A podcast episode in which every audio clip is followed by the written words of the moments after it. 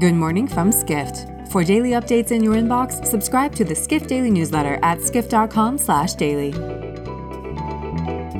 It's Friday, February 2nd, 2024, and now here's what you need to know about the business of travel today.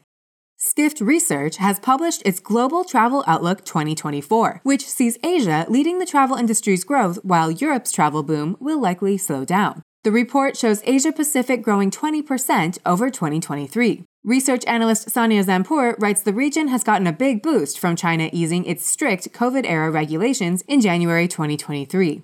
Meanwhile, Europe's travel revenue is projected to register only a 5% increase from last year, with Zanpure noting that Europe faces challenges such as inflation and climate related concerns.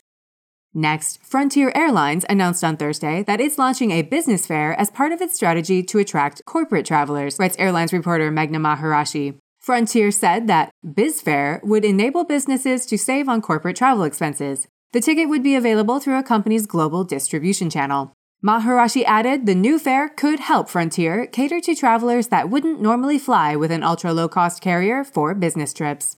Finally, Royal Caribbean believes the new Icon of the Seas, the world's largest cruise ship, will help the company better compete against destinations like Las Vegas and Orlando for family vacations, writes global tourism reporter Dawit Habtemariam. Royal Caribbean Group CEO Jason Liberty said during the company's fourth quarter earnings call that it can hold its own against longtime popular tourist destinations. The $2 billion 20 floor ship contains eight different sections, each with a different experience for guests. Liberty added Royal Caribbean plans to innovate further to reduce the value gap between the company and land based vacations.